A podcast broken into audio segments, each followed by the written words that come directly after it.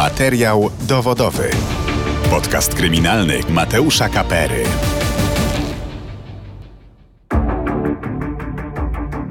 Dzień dobry. W dzisiejszym odcinku podcastu kryminalnego Radia Z zajmiemy się, podobnie jak w poprzednim, sprawą sprzed wielu lat. Tym razem śledczy ze specjalnej komórki policyjnej Archiwum X odnieśli prawdziwy sukces.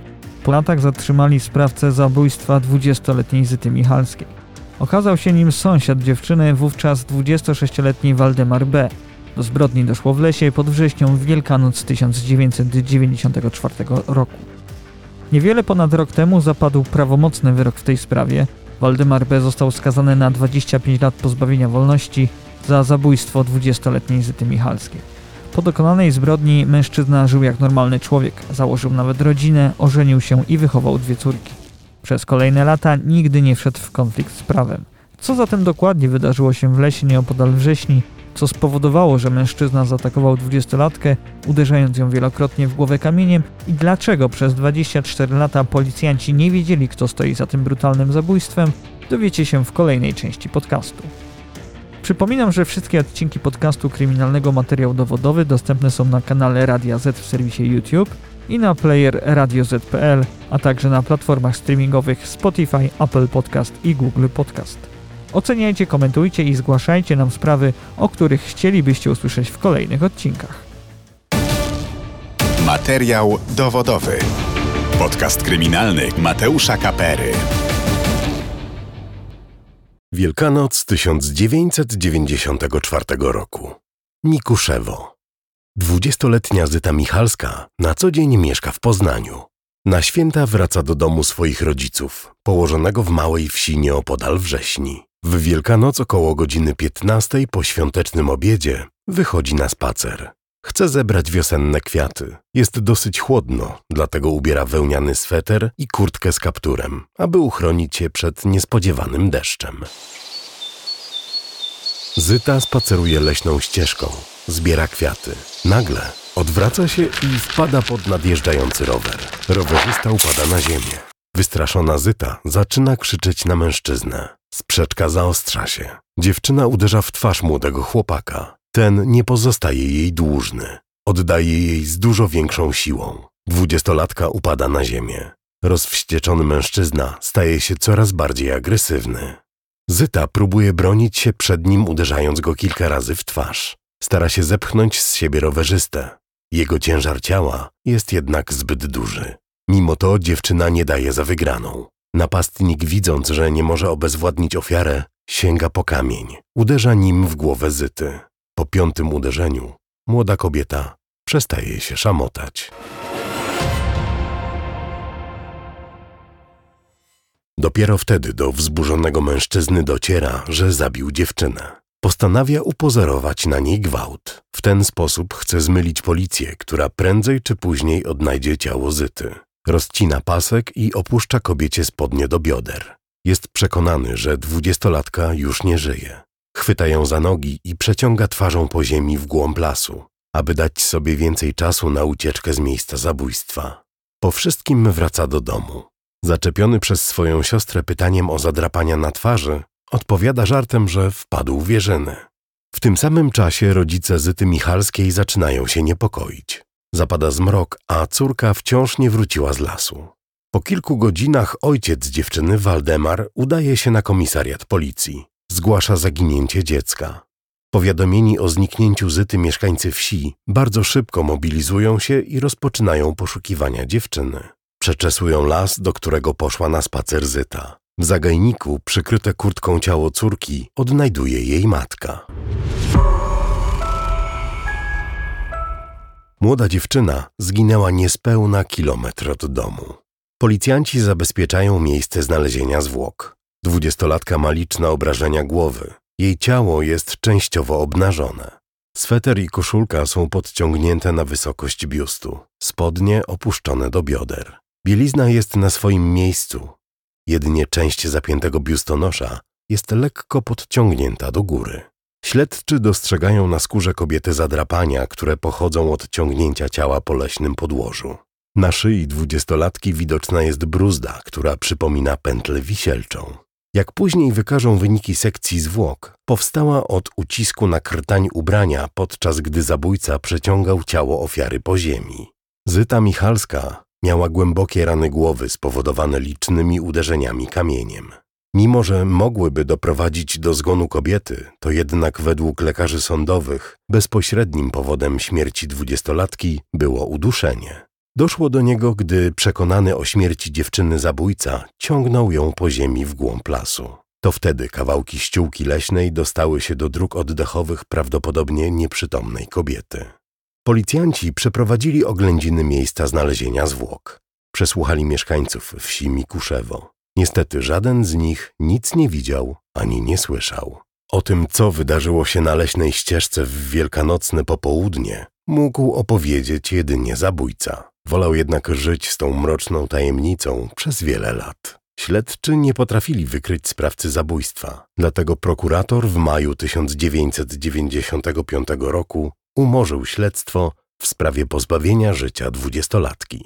Przez kolejne lata rodzice Zyty Michalskiej nie mogli pogodzić się z utratą ukochanej córki. Nadzieje na ujęcie zabójcy ich dziecka wróciły w dwa tysiące dziewiętnastym roku. Policjanci z poznańskiego Archiwum X postanowili wrócić do niewyjaśnionej sprawy zabójstwa dwudziestolatki w lesie pod Wrześnią. Policjanci ze specjalnego zespołu śledczego, mówi młodszy inspektor Andrzej Borowiak z Komendy Wojewódzkiej Policji w Poznaniu. Pod taką bardzo już znaną nazwą Archiwum X systematycznie wracają do starych, niewykrytych spraw zabójstw. Oczywiście oni oceniają możliwości procesowego wykrycia takich spraw, dlatego zanim w ogóle skontaktują się z prokuraturą i zapadnie decyzja o podjęciu na nowo takiego starego śledztwa, jest przeprowadzana bardzo dokładna analiza. Śledczy z Archiwum X otrzymali zgodę prokuratora okręgowego na podjęcie na nowo śledztwa w sprawie zabójstwa Zyty Michalskiej. Postanowili zbadać materiał biologiczny, który został ujawniony na miejscu zbrodni w tysiąc dziewięćset dziewięćdziesiątym czwartym roku. Wówczas ze względów technicznych nie było możliwe bezpieczne przeprowadzenie badań. To był jeszcze czas, w którym laboratoria kryminalistyczne Policji... Tłumaczy profesor Ireneusz Sołtyszewski z Zakładu Medycyny Sądowej Warszawskiego Uniwersytetu Medycznego. E, nie robiły rutynowo badań genetycznych. Badania genetyczne w Policji zostały tak naprawdę wprowadzone dziewięćdziesiąty siódmy, ósmy rok, a te metody, które były stosowane przez, na początku lat dziewięćdziesiątych były badaniami z zakresu serologii sądowej. I one faktycznie wymagały sporej ilości materiału i co gorsza, ten materiał ulegał zniszczeniu w trakcie badań.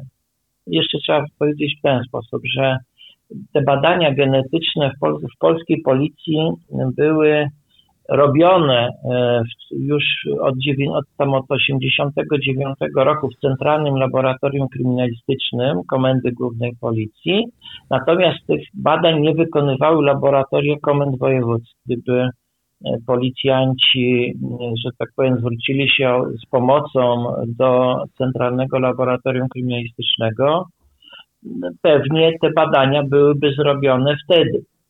Ale no, biorąc pod uwagę no, różne tam jakby organizacyjne kwestie, no to, to lepiej było już nie robić tego w laboratorium w Poznaniu, tak, Komendy Wojewódzkiej w Poznaniu, niż go zniszczyć, tak, no i, i, i, i dzięki temu, temu racjonalnemu zachowaniu ten materiał no teraz można było zbadać.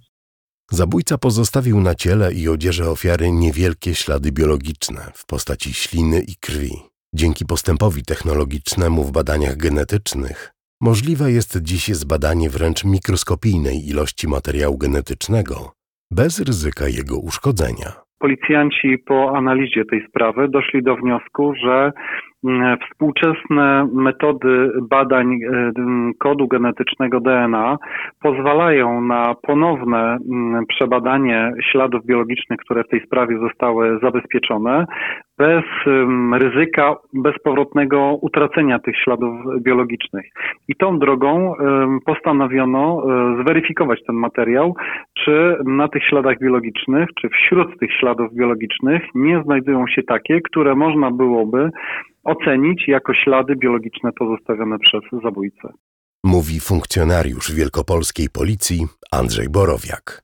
W próbkach śliny i krwi udało się wyodrębnić profil D N A badanych śladów biologicznych. Materiał nie zgadzał się z D N A Zyty Michalskiej, co oznaczało, że najprawdopodobniej należy do zabójcy. Kwestia kluczowa tak naprawdę, do czego to porównać? Czyli musimy mieć materiał porównawczy, na przykład w przypadku zabójstwa materiał pochodzący ze zwłok, tak, od denata czy denatki, no i jak materiał pochodzący od sprawcy.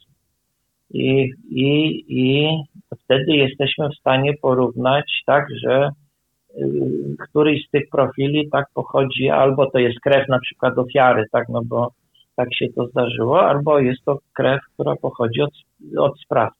Mhm. Jak się wyznaczy ten profil, no to wtedy, a nie mamy tego sprawcy, tak, no bo sprawca jest nieznany, nie został zatrzymany bezpośrednio tam w ciągu tych pierwszych czterdziestu ośmiu godzin, takich tych kluczowych, które są dla śledztwa, no to wtedy jest baza danych D N A i ten profil trafia do bazy danych D N A policji tutaj w Warszawie, że przeszukanie tej bazy pod kątem, że może już wcześniej ten sprawca gdzieś tam już popełnił przestępstwo, a jego profil genetyczny znajduje się w tej bazie. No i wtedy jest szansa na to, że zostanie zidentyfikowany tak po prostu.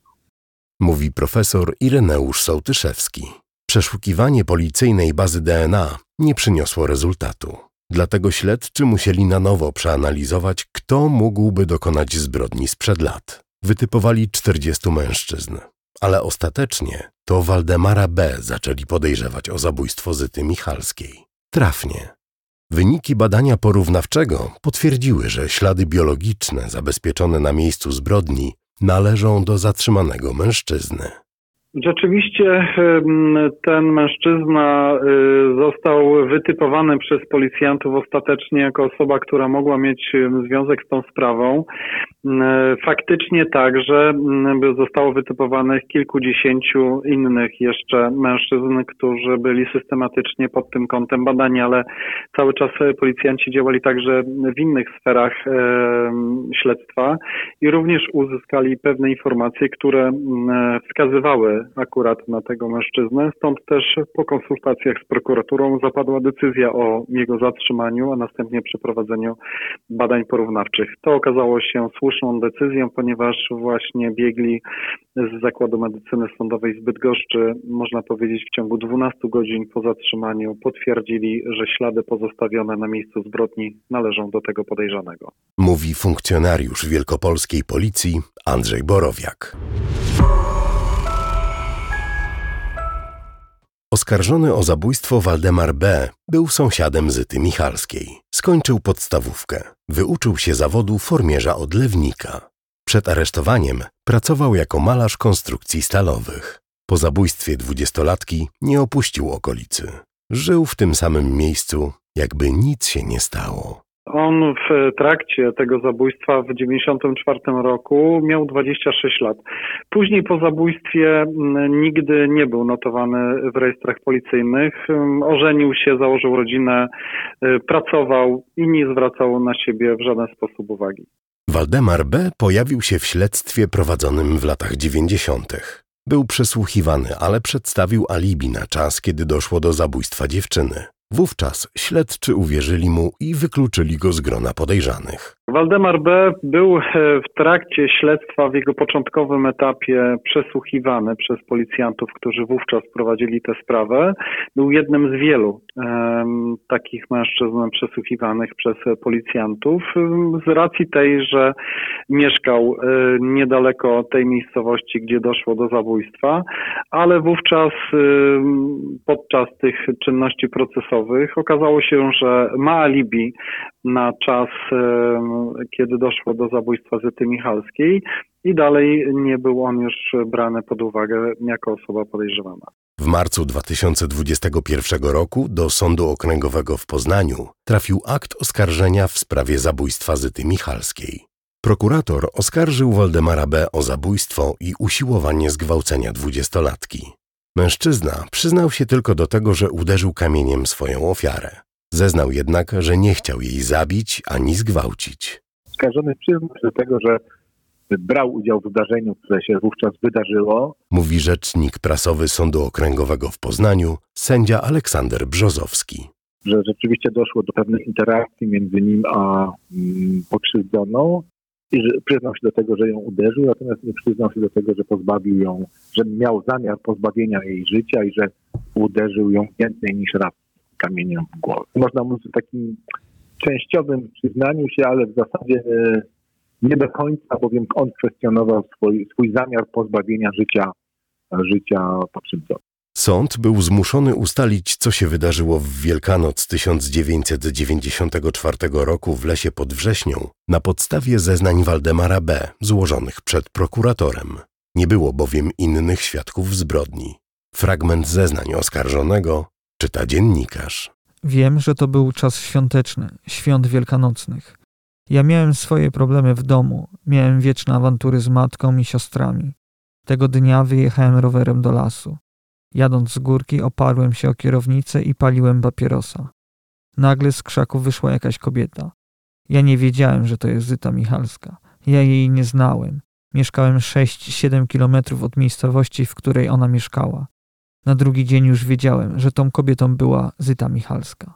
Przesłuchiwany Waldemar B. zeznał, że uderzył swoją ofiarę tylko raz. Ona na mnie zaczęła krzyczeć. Uderzyła mnie otwartą ręką prosto w twarz. I ja jej oddałem. Ona wówczas obaliła się, usiadła. Wzięła jakiś kij, uderzyła mnie nim w twarz. Ja ją znów odepchnąłem. Jak Zyta Michalska leżała na ziemi, zauważyłem, że obok leży kubka kamieni z pola. Wziąłem jeden z tych kamieni i mocno uderzyłem ją w głowę. Wydaje mi się, że uderzyłem raz. Zyta Michalska leżała na ziemi. Nic nie mówiła. Mocno krwawiła chyba z nosa. Sąd nie miał wątpliwości co do tego, w jaki sposób doszło do sprzeczki między Waldemarem B. i Zytą Michalską. Oprócz zeznań oskarżonego, dowodem były opinie genetyczne. Potwierdziły, że materiał D N A pochodzący od mężczyzny został znaleziony pod paznokciami palców ofiary i na nogawce jej spodni. Oskarżony częściowo nie kwestionował przecież tego, że takie zdarzenie miało, miało, miało miejsce. No, reszta wynikała z tego, że na ciele pokrzywdzonej zabezpieczone ślady były to ślady pochodzące, yy, biologiczne pochodzące od yy, oskarżonego, no więc w związku z tym logika faktów i zdarzeń, te wszystkie zdarzenia, te, te okoliczności, które wynikają z tych, z tych dowodów pośrednich i, i z wyjaśnień oskarżonego, no jednoznacznie wskazywały na jego sprawstwo oczywiście, no bo trudno sobie wyobrazić, żeby to ktoś inny pojawił się na miejscu zdarzenia i pozbawił oskarżoną, pokrzywdzoną życia. Sędzia nie uwierzyła Waldemarowi B., że jedynie raz uderzył kamieniem Zytę Michalską. Przeczyły temu dowody z opinii biegłych oraz protokołu oględzin i sekcji zwłok. Zgodnie z nimi na głowie ofiary było pięć obrażeń od uderzeń kamieniem. Ilość i rozmiar ran nie pozwoliły również sądowi uwierzyć w zapewnienia oskarżonego, że nie chciał zabić Zyty Michalskiej. Jak tłumaczyła podczas uzasadniania wyroku sędzia, gdyby Waldemar B. nie chciał zabić dziewczyny, to opamiętałby się po pierwszym uderzeniu kamieniem. Mężczyzna zdecydował się jednak kontynuować zadawanie ciosów. Te były tak silne, że w dnie dwóch ran w głowie ofiary widoczne były kości. Prokurator chciał, aby Waldemar B. odpowiedział również za próbę zgwałcenia Zyty Michalskiej. Sąd jednak nie znalazł w materiale dowodowym podstaw, aby w sposób pozbawiony wątpliwości przyjąć, że oskarżony miał zamiar zgwałcenia swojej ofiary. Fragment zeznań oskarżonego czyta dziennikarz. Następnie chciałem upozorować zgwałcenie. Nie miałem noża, rozerwałem pasek i spodnie. Zyta była chyba jeszcze przytomna, szamotała się. Wiem, że mnie próbowała bić, na pewno mnie drapała po twarzy. Opuściłem jej spodnie. Nie pamiętam, czy podciągnąłem jej biustonosz i bluzkę.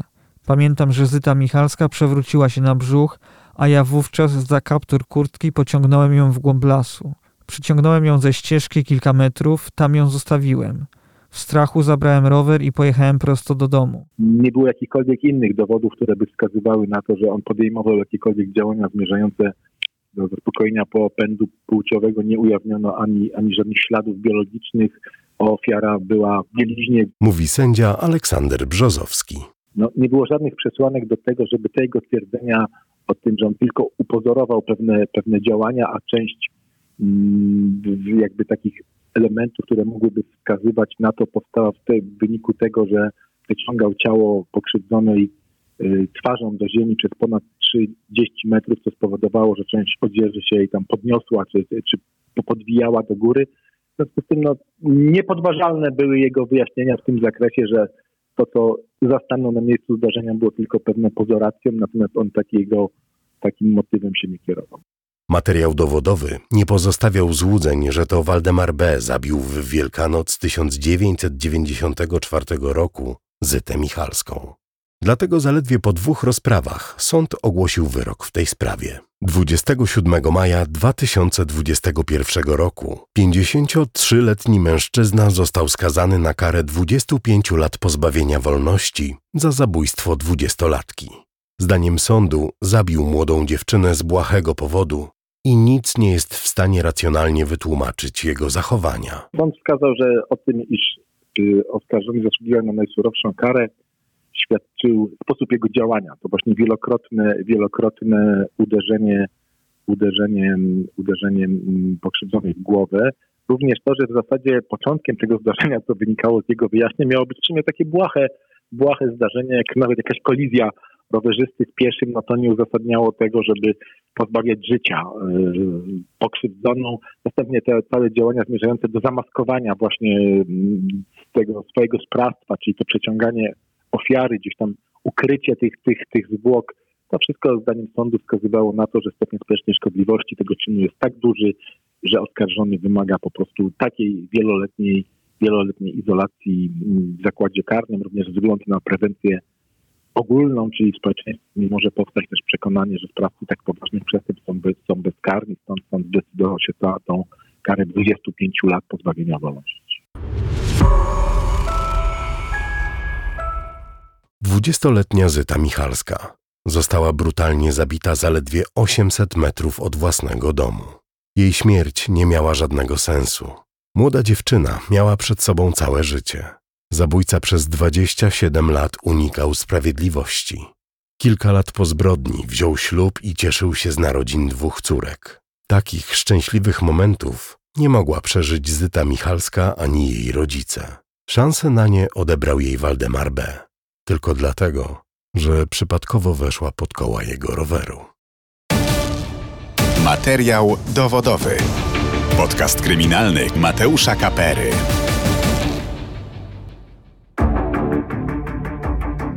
W trakcie nagrywania tego odcinka wielkopolska policja ogłosiła kolejny duży sukces. Poznańskie Archiwum X zatrzymało sprawcę morderstwa właściciela autokomisu. Do zbrodni doszło w nocy trzydziestego pierwszego sierpnia dwutysięcznego roku. Oczywiście nie ruszył jeszcze proces sądowy w tej sprawie, ale przesłuchiwany przez prokuratora Wojciech W. przyznał się do zabójstwa. Rodzice Zyty Michalskiej po latach doczekali się sprawiedliwości, żaden jednak wyrok nie wróci im życia ukochanej córki. Miejmy nadzieję, że rozwiązywane po wielu latach zagadki morderstw będą przestrogą dla ludzi, którzy są w stanie zabić z tak błahego powodu, jak było to w przypadku śmierci Zyty Michalskiej. To był kolejny odcinek podcastu Kryminalnego Radia Z Materiał Dowodowy. Ja się nazywam Mateusz Kapera, dziękuję za uwagę i do usłyszenia za dwa tygodnie. Materiał dowodowy. Wszystkie odcinki naszego podcastu kryminalnego znajdziesz na player radio zet kropka pe el i na najważniejszych platformach streamingowych.